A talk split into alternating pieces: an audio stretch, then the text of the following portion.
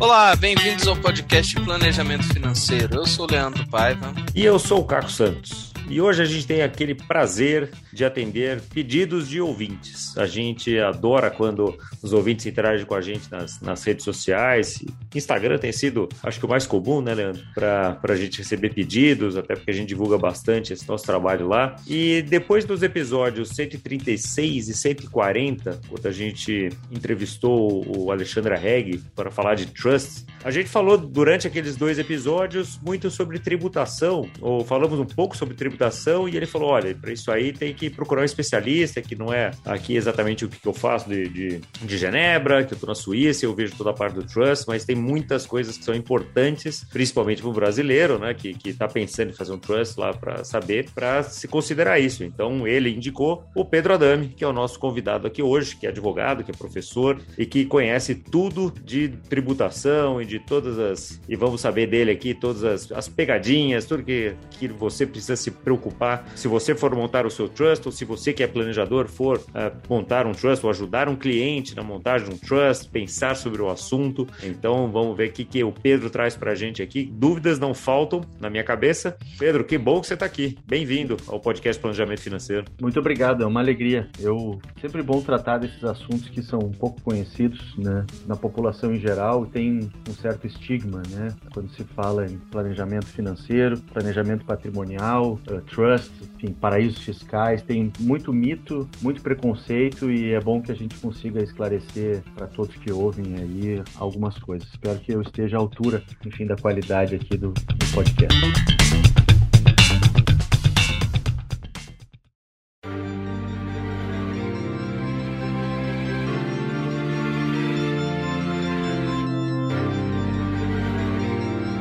Aquecendo os motores aqui, Pedro. Uma coisa que a gente falou um pouquinho com o Alexandre também, mas queria a sua visão, né? Eu acho que tem muito mito e tem muita resistência até de muita gente para falar desses assuntos, até porque não muito tempo atrás isso realmente isso era usado ou para fins escusos, ou para esconder dinheiro, ou para né, fugir de tributação. Tinha realmente um uso que não era dos mais, ou pelo menos em grande parte, não era dos mais retos, não tinha? Sem dúvida, não há, assim, não, não adianta a gente querer dizer que todo mundo que faz uso de estruturas no exterior está fazendo isso né, de forma honesta, apenas para ter uma, uma conta numa moeda forte. Tá? Essa realidade mudou bastante, Cássio, há alguns anos, mas até ali 2002, 2003, a gente tinha uh, um uso, digamos, pouco convencional das estruturas no exterior. Né? Então, era a gente que queria uh, efetivamente ou esconder o seu patrimônio, a gente tinha as famosas contas numeradas, né? então, contas não identificadas, contas que a gente simplesmente era detentor de um número e sabia quanto dinheiro tinha naquela conta porque conhecia o número da conta,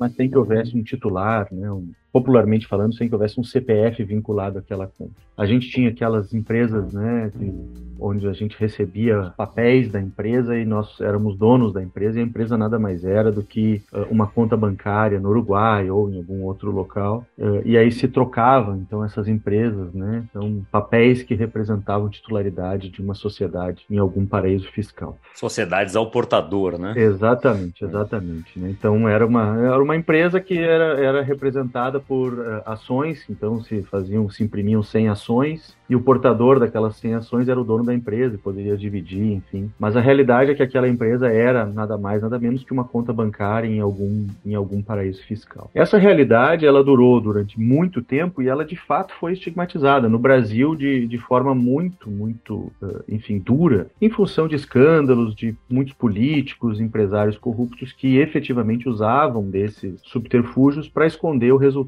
dessas operações ilegais. Então, aqui a gente não precisa citar nomes, mas mesmo no nosso passado recente há muitos casos de né, políticos que tinham contas no exterior, essas contas mais antigas. A verdade é que desde o ataque terrorista de 11 de setembro de 2001, isso mudou radicalmente. Os Estados Unidos iniciaram um movimento de transparência que é obviamente mais antigo do que isso, essa tentativa de transparência, mas esse foi assim um momento de efetivamente mudança capitaneado pelos Estados Unidos, que ficaram então muito assustados com o financiamento do terrorismo por meio desses paraísos fiscais ou instrumentos não transparentes, chamemos assim, de circulação de recursos. E aí houve então um movimento muito forte de aumento de transparência internacional, tanto no mercado financeiro, e aí obviamente eu não vou ensinar isso para vocês, mas vocês sabem disso, e aí, claro, na troca de informações fiscais entre os países. Tá? Então, a ideia que se tinha antigamente, vou esconder dinheiro na Suíça, vou esconder dinheiro no Uruguai, isso atualmente não existe jurisdições que são confiáveis não aceitam mais né, aquela conta numerada, dinheiro sem origem. A gente tem regras de KYC, que provavelmente vocês já falaram, Know Your Customer, né? Então, assim,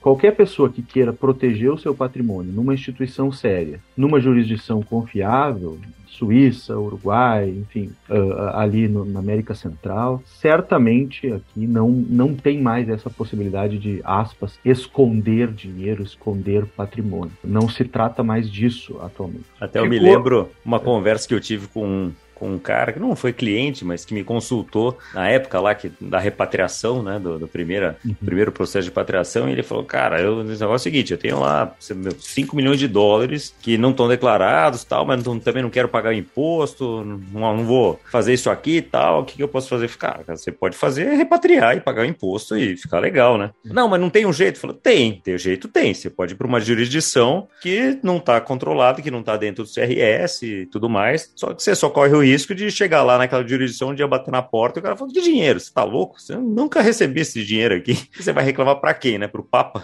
Isso, então é. o seguinte, cara, você faz, regulariza isso, paga o imposto, fica legal, viva tranquilo, durma, durma bem e, é. e, e, é, vai assim, por aí. Essa, essa, esse é um dos. O que ficou foi esse mito, né? De, é. de, de, a possibilidade de esconder dinheiro lá fora, né? O fato é que agora, assim, pouquíssimos países uh, uh, for, estão fora do sistema uhum. de troca de informações. Sim. E são, como tu disse, países absolutamente não confiáveis, né? Então, assim, uh, se vai ter a ideia de que está aquele dinheiro numa instituição financeira lá, mas que eventualmente o ditador do lugar vai pegar esse dinheiro e aí não tem, não tem efetivamente com quem reclamar. Uhum. e aqui, né, o Vaticano não é um desses lugares, então nem o Papa, nem o Papa vai poder ajudar, né? o Vaticano Tá.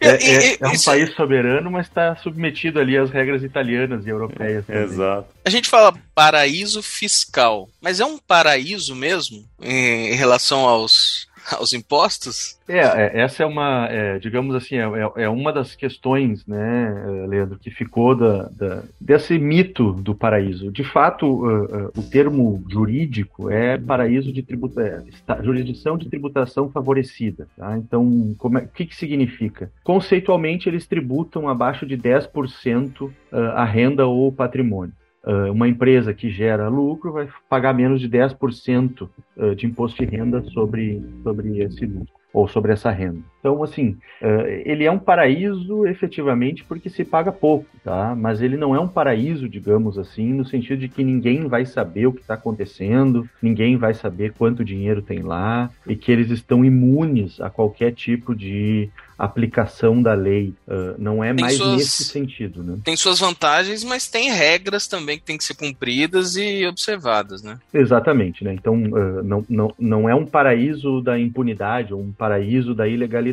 Ele, ele ainda é um paraíso, se a gente quiser chamar, porque se paga pouco uh, sobre eventuais rendas que se tenham, que se obtenham neste naquela jurisdição. Uh, aquela ideia de ter um, né, uma conta secreta, de eu ter uh, segredo societário, né, uh, que nunca vão descobrir. Assim, de novo, aí a gente vai, a gente não, não está mais tratando de jurisdições que eu imagino vocês indiquem para os clientes de vocês e que eu indicaria para os meus clientes. Antes, antes de entrar na, nos detalhes de trust e tudo mais, me veio uma, uma questão na cabeça que é o seguinte: por que, que esses países fazem isso? É para trazer dinheiro para eles? Qual, é, o que, que eles é ganham que, com que eles vivem, né? Isso, exatamente. Contas, né? e, é. e, serve às suas populações, né? É, é, assim, eles são geralmente países pequenos. Aqui, se a gente quiser, Suíça, Uruguai, to, né, toda ali a América Central são pequenas ilhotas que são, aspas, paraísos fiscais, ou a gente tem um pouco no Oriente Médio também. A principal razão é trazer recursos para o país. Tá? Então, eles são sedes de grandes bancos, geralmente, né?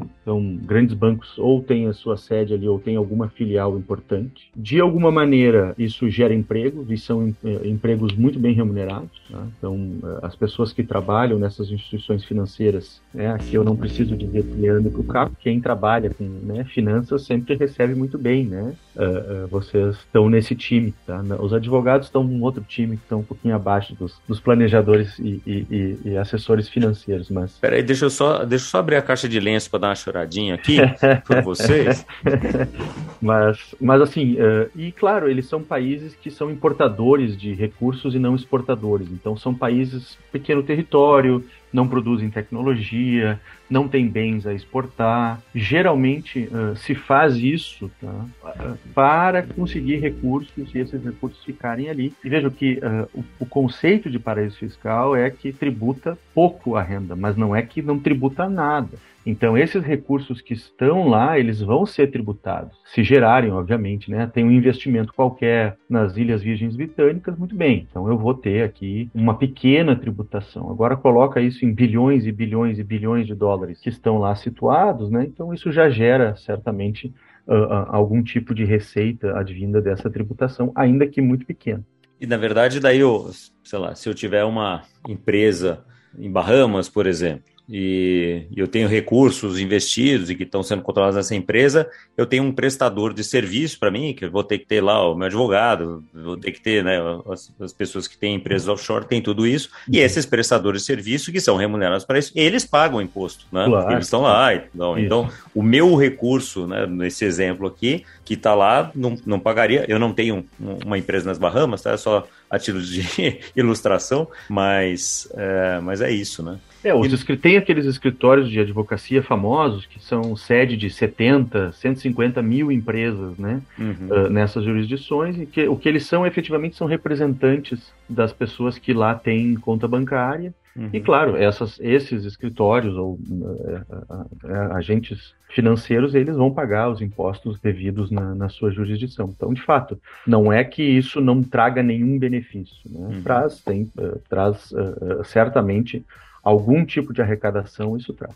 E daí a gente conversou muito com o Alexandre, uh, Pedro, uh, na questão do trust, que tinha aquela coisa, ah, o dinheiro não é meu. E vários, vários políticos, inclusive, falaram, ah, você vai, pode procurar lá fora que você não, não tem dinheiro meu, né? Porque antes não tinha essa coisa do Ultimate Beneficiary Owner, né? Que a gente sabe que tem hoje, né? Que é, todo mundo tem que ser identificado, etc, etc. Então não tem essa, essa figura, mas tem considerações justamente, que é o nosso tema aqui hoje, da tributação dos trusts. Né? Então, para a gente começar a entrar especificamente no tema, o que, que uma pessoa, um profissional que está considerando ter um trust no, no, exterior, até porque não pode ter no Brasil, como a gente já aprendeu. O que, que ele precisa considerar? Quais são os, os fatores principais que, que, alguém tem que ter em mente ao considerar essa alternativa? É, a primeira coisa que eu vou dizer, Caco, assim, que, que é o que a gente já está falando, é se é para esconder recurso, fazer, vejam, não, não vale a pena, tá? Porque uh, a gente, né, o, o sujeito que quer esconder dinheiro, ele quer, ao fim e ao cabo, ele próprio ser o beneficiário.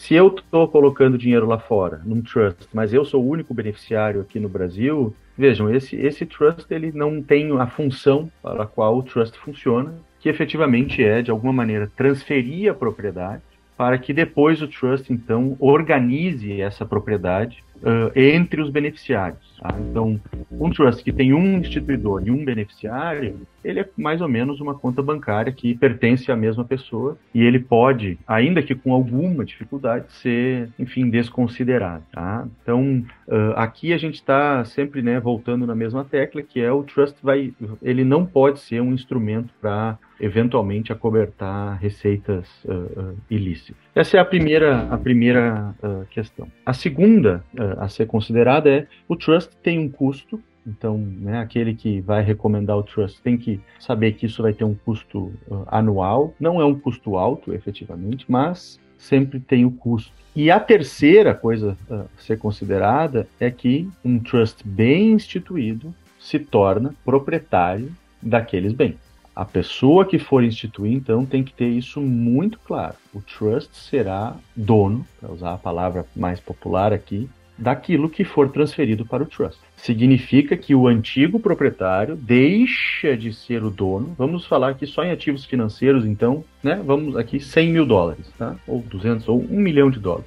Aquele 1 milhão de dólares não é mais do sujeito. Ele não vai ter acesso direto e, e irrestrito àqueles recursos quando ele quiser. Então, isso, para aquele que está efetivamente sugerindo um trust, tem que ficar muito claro. Algumas pessoas né, já procuraram o Alexandre, que é nosso amigo comum, Alexandre Reg, ou procuraram a mim para instituir um trust, e às vezes elas não entendem. Né? Elas, ah, mas se eu precisar do dinheiro? Bom, se precisar do dinheiro, esse dinheiro não está disponível. Uh, o trust não é reserva de emergência. O trust é um instrumento complexo que não existe no direito brasileiro para se fazer um planejamento, não necessariamente de longo prazo, mas não de curto prazo. Tá? Não é um dinheiro para se ter daqui dois anos. Tá? Então, ou cinco anos. Geralmente o trust é intergeracional. Tá? Então, uh, isso me parece ser o principal problema, uh, Caco e Leandro, quando a gente fala do trust. Compreender bem que ele é um instrumento intergeracional.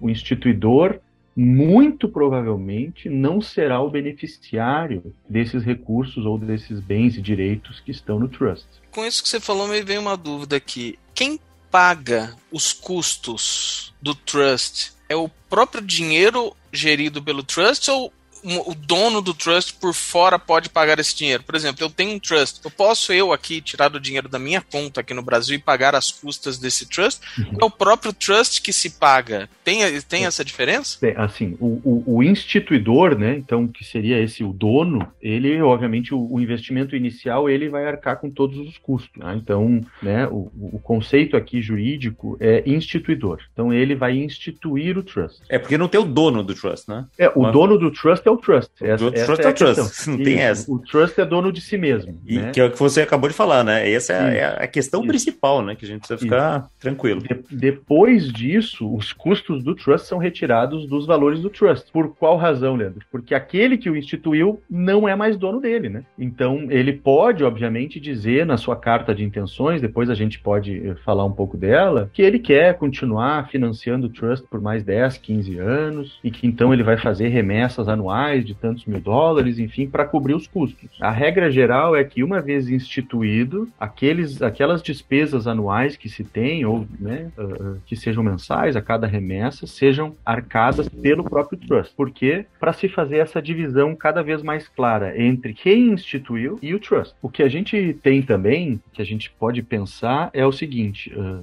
o segundo passo, então, depois de instituir, é se definir quem vão ser os beneficiários. Aqui a gente já vai começar a falar um pouco de tributação. Por qual razão? Porque uma vez que eu instituo o trust, eu preciso criar regras, então, de como aqueles recursos serão distribuídos. Então, Mas na, eu tenho tributação na instituição do trust? Se eu tenho lá é. meus 10 milhões de reais aqui, que hum. eu quero fazer um trust de 2 milhões de dólares, para fazer uma conta rápida, sobre, sobre esse valor eu já, eu já vou ter uma tributação. Veja, essa é uma questão interessante, Caco, por quê? Ah, até pouco tempo atrás, as remessas ao exterior para o trust, elas não recolhiam. Então, elas uh, pagavam apenas o IOF, mas elas não eram tributadas como se renda fosse. Ou seja, ah. o IOF, só para deixar claro para o ouvinte, é sempre aquele imposto que, que a gente paga em qualquer, ou na maioria das transações de câmbio. Né? Então, na isso, hora que eu né? então, peguei os meus reais e comprei dólares, daí tem um, um impostozinho isso, que vai isso. na transação de câmbio, assim como teria se eu fosse viajar para o exterior, enfim. Isso, tá. então tem o, é o IOF,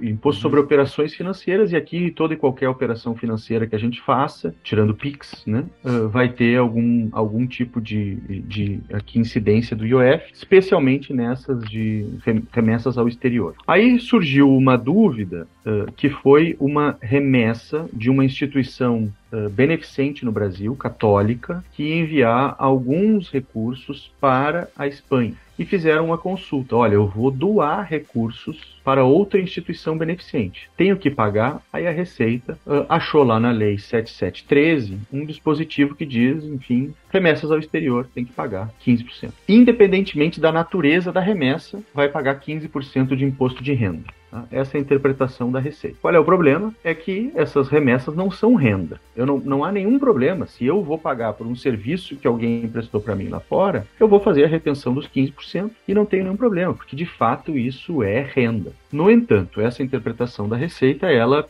é falha nesse sentido. Por quê? Porque ela está fazendo com que eu pague 15% sobre algo que não é renda. Então, na instituição do trust, atualmente no Brasil, se eu fizer efetivamente o trust antes de remeter os recursos, vai ter uma retenção de 15%, porque eu estou fazendo, então, né, do Caco Santos para o Trust, que é outra pessoa, e a Receita entende que isso tem natureza de doação, e aí vai decidir os 15%. Eu posso dizer que eu já tenho algumas discussões no judiciário brasileiro envolvendo exatamente essa remessa, porque não se trata de renda, é doação. E doação, efetivamente, ela não paga imposto de renda. Há caminhos para se escapar disso, né? Então a maioria das pessoas remete para si própria no exterior, e aí se paga um IOF uh, ah, mais baixo, inclusive, de 1,1, e aí lá no exterior se faz então a transferência para o trust. Mas isso, enfim, uh, uh, tem que ser avaliado caso a caso, para ver se é possível, para ver quais são os interesses do cliente, o que ele gostaria com aquele trust e assim por diante. O fato é que eu tenho caminhos diferentes com tributações diferentes. E por isso a importância de um planejamento na hora de fazer essa. Isso, isso. É assim, a, né, aqui o que eu diria é, é, né, contrate alguém que tenha um mínimo de experiência, que saiba o que está fazendo, porque não, não, não precisa contratar a mim, não é propaganda do meu escritório, tá? Mas é, é simplesmente para dizer assim, não, não é algo banal. Tá? Não é uma conta bancária no exterior. Uh, Pode-se ter surpresas muito desagradáveis, como já foi o caso de uma família, enfim, é, que eu atendi, que fez né, um escritório não brasileiro, mas um escritório fez uma operação e isso gerou no Brasil reflexos tributários da ordem de quase, quase 16 milhões de reais. Então, algo que eles não estavam esperando, receberam a cartinha da Receita e disseram: olha, vocês mudaram a operação assim e assim.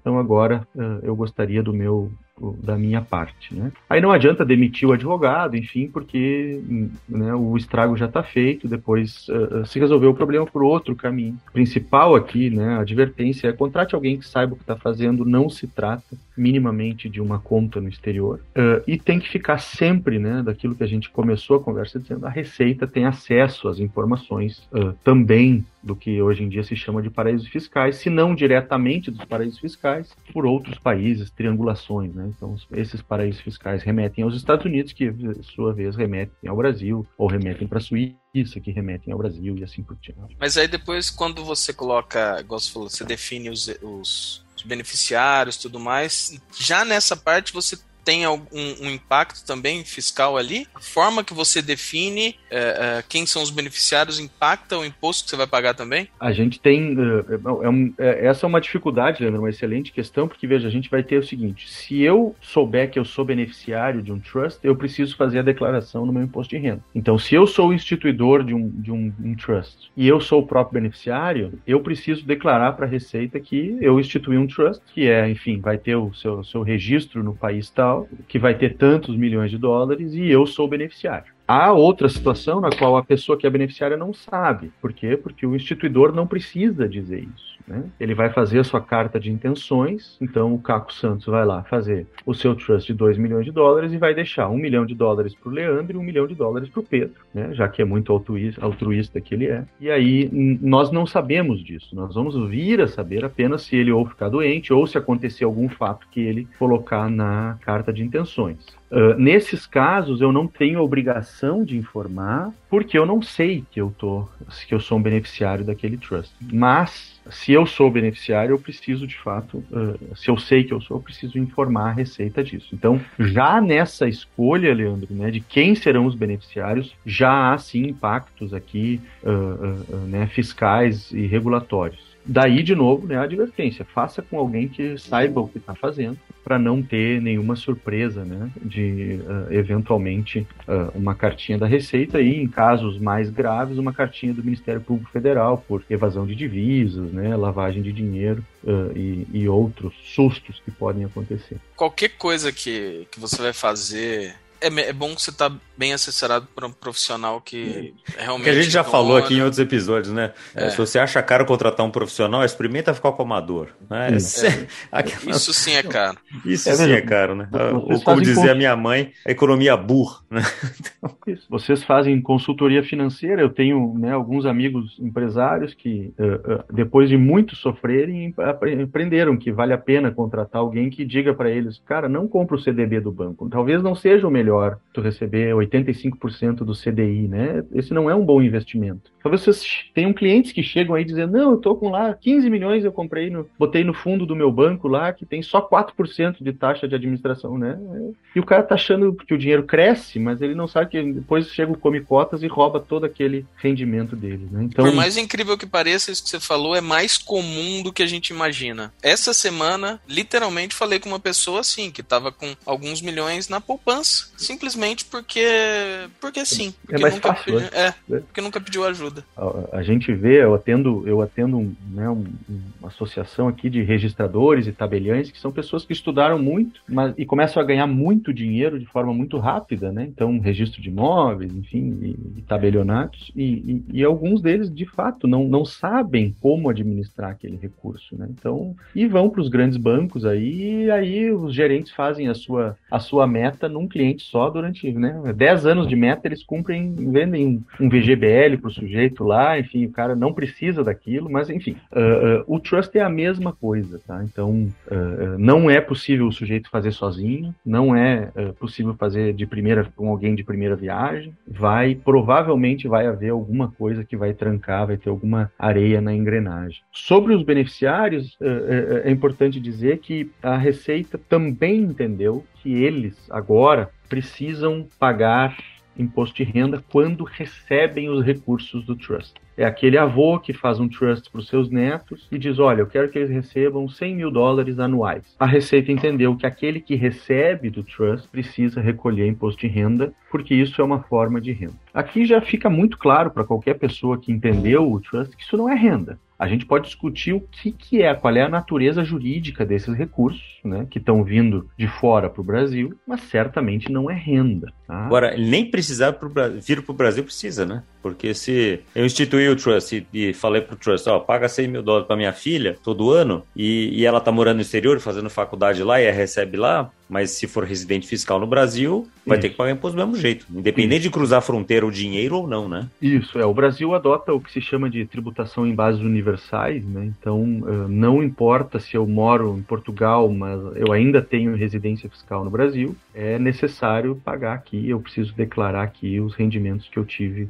em outras jurisdições, né? Então, eh, aqui é aquela coisa, a gente diz, né? Tu vai morar fora, faz declaração definitiva. De novo, é aquele desconhecimento, né? Que a gente não não tem. Eu tendo uh, alguns clientes com o Alexandre que vocês não imaginam a confusão que é depois para regularizar, porque o sujeito está ganhando milhões na Europa, né? Então, atletas geralmente, e continua aqui declarando com o contador dele, quando ele ainda era amador, fazendo a declaração, enfim, não, mas eu declaro um pouquinho só para ele depois se aposentar, então eu declaro aqui um prolabore da empresa. E aí a gente vê um passivo tributário aí na ordem de milhões de reais, com né, o euro alto assim, o sujeito, eu digo, olha, o risco que tu corre aqui é ter que pagar, sei lá, 60 milhões de reais para a Receita Federal, isso sem contar a multa, que vai vir mais 40 milhões de reais. Então a gente está falando de 100 milhões de reais que pode vir uma cartinha da Receita. Mas por quê? Exatamente porque tu não tinha um profissional que te indicou lá atrás, quando tu saiu do Brasil, para simplesmente entrar no programa da Receita e dizer: não moro mais no Brasil, não sou mais residente fiscal no Brasil.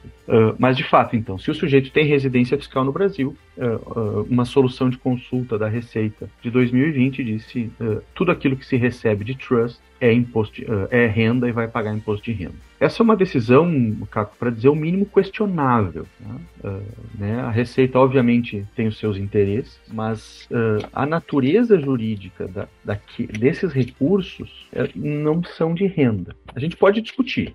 eu tenho uma posição que os meus colegas não gostam muito, porque acaba que a pessoa tem que pagar tributo, que isso teria que pagar o imposto de doação que me parece ser efetivamente uma doação, né? Especialmente nesses casos intergeracionais, no qual o avô institui para os netos, uh, aqui parece ser algum tipo de doação. Uh, alguns colegas meus vão dizer que não é nada, então, né, porque não é doação, porque não, o trust não está doando nada, ele só está cumprindo ordens de alguém que o fez lá no passado. Então, não, não equivale a uma doação, porque não tem o aspecto volitivo da doação, que é o, né, a vontade de doar. Mas, uh, uh, assim, então a gente tem essas duas uh, teorias aqui que brigam entre si, mas renda, como que é a receita, certamente não é. Atualmente, fica essa discussão. Há já algumas discussões no judiciário envolvendo então recursos recebidos de trust que a Receita quer receber o imposto sobre a renda desses valores. Muito bom. Daí falamos de, do instituidor, falamos do beneficiário. Tem mais algum outro tributo ou imposto ou Assim, o algo que, que a gente que, precisa é, pensar? O, o, que a gente precisa ver mesmo é, é, que a estrutura, ela toda ela, ela não é ela não é uh, secreta, tá? Então a Receita vai ter acesso a isso mais cedo ou mais tarde. O instituidor vai precisar mandar esses recursos, se são recursos que estão no Brasil, ele vai precisar mandar do Brasil para algum lugar. Jurisdições confiáveis ou boas jurisdições vão fazer a sua, o seu KYC, né? Né? Então vão ver de onde é esse recurso, o sujeito tem efetivamente né, condições de ter aqueles recursos. E aí já na, na saída a gente já vai ter essa discussão sobre a doação, se é doação, se não é doação, se incide 15%, se não incide 15%.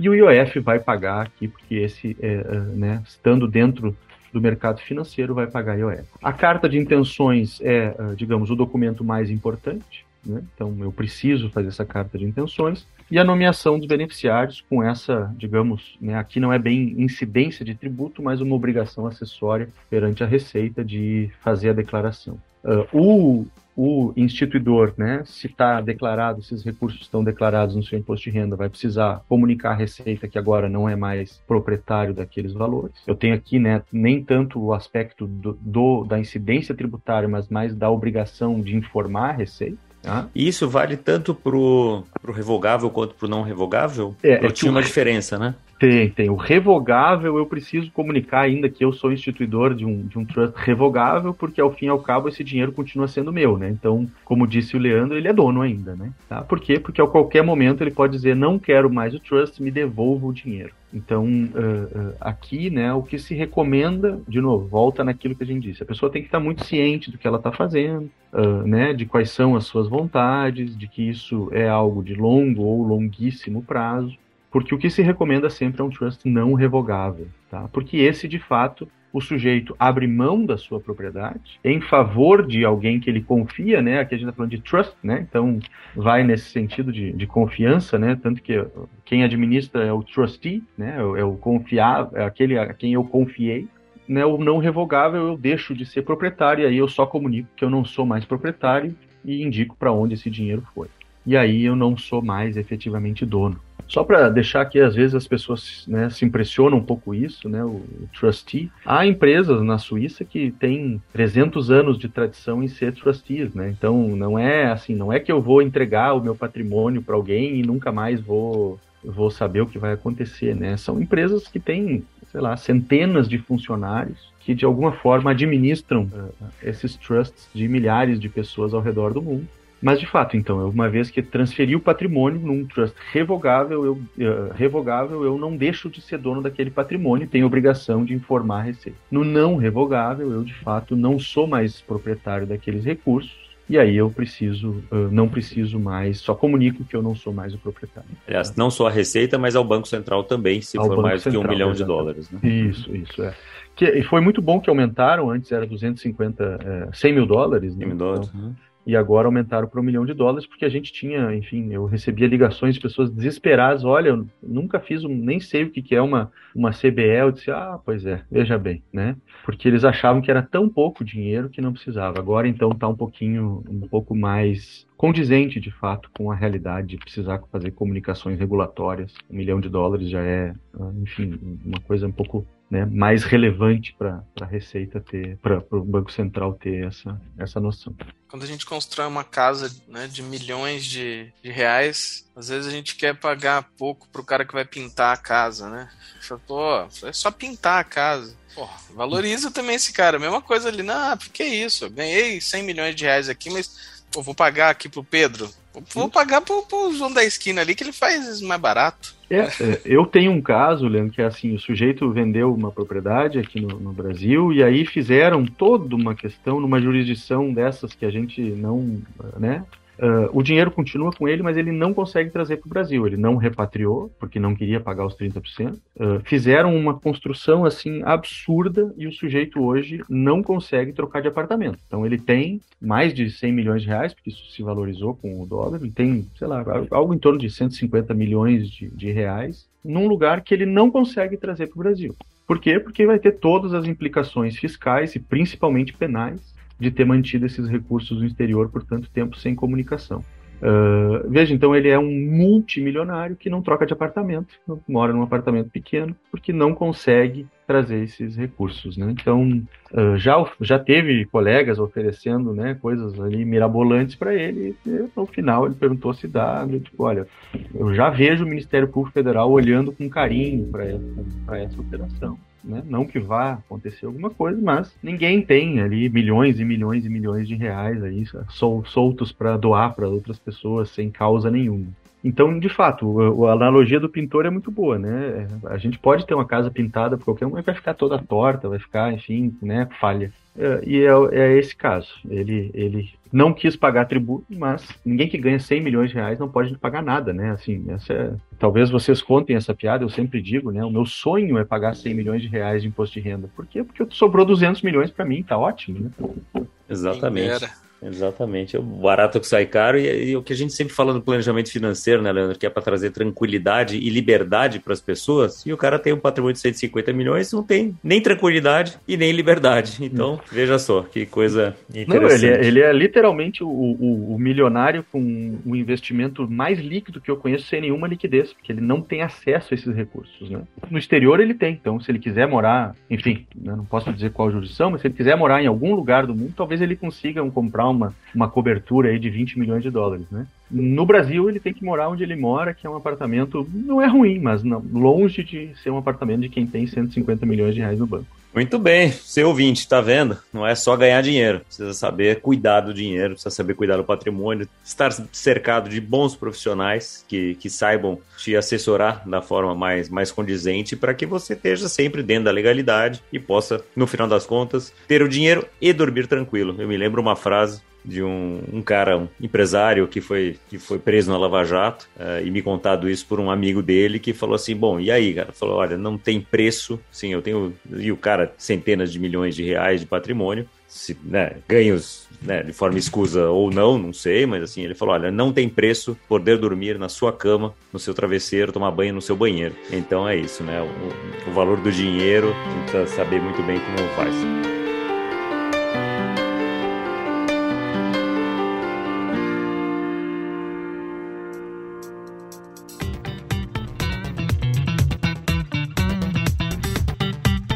Vai chegando no, no final do nosso episódio e a gente sempre gosta de pedir para o nosso convidado uma dica de livro, de filme, de seriado, alguma coisa que você, ou que tenha a ver com o nosso tema, que você acha interessante passar para o ouvinte, ou que você esteja lendo ou assistindo, que você acha interessante. O que, que, você, que, que você deixa aí de dica? Olha, eu vou deixar um livro que está me impactando muito, que uh, tem, a, tem a ver com, digamos, transações internacionais, que é The Box, é a história do container. Eu não sei se vocês já, já ouviram falar desse livro. É, ele, demo, ele mostra como uh, uh, o, a, a, invenção do container foi transformadora para as relações uh, mundiais e, e, o impacto econômico que o container teve. É assim, é algo que eu jamais imaginaria. Foi um, um amigo alemão que me indicou. Eu comecei, eu não levei muita fé no livro inicialmente, mas ele é algo absolutamente interessante. Então, já que a gente está falando de mandar recursos para o exterior enfim, ter um trust, é, é, um, é um livro que realmente recomendo porque ele é, é assim, é, é aquele mind-blowing, né? Eu uhum. jamais imaginaria que uma invenção que parece ser tão tosca, né? Quatro paredes, enfim, de metal que a gente bota no navio, pudesse ser tão relevante para a economia mundial. Então, é The Box. Interessante. Uma, uma invenção dessa que atinge a gente todos os dias, né? De forma indireta, que a gente nem sabe. Assim como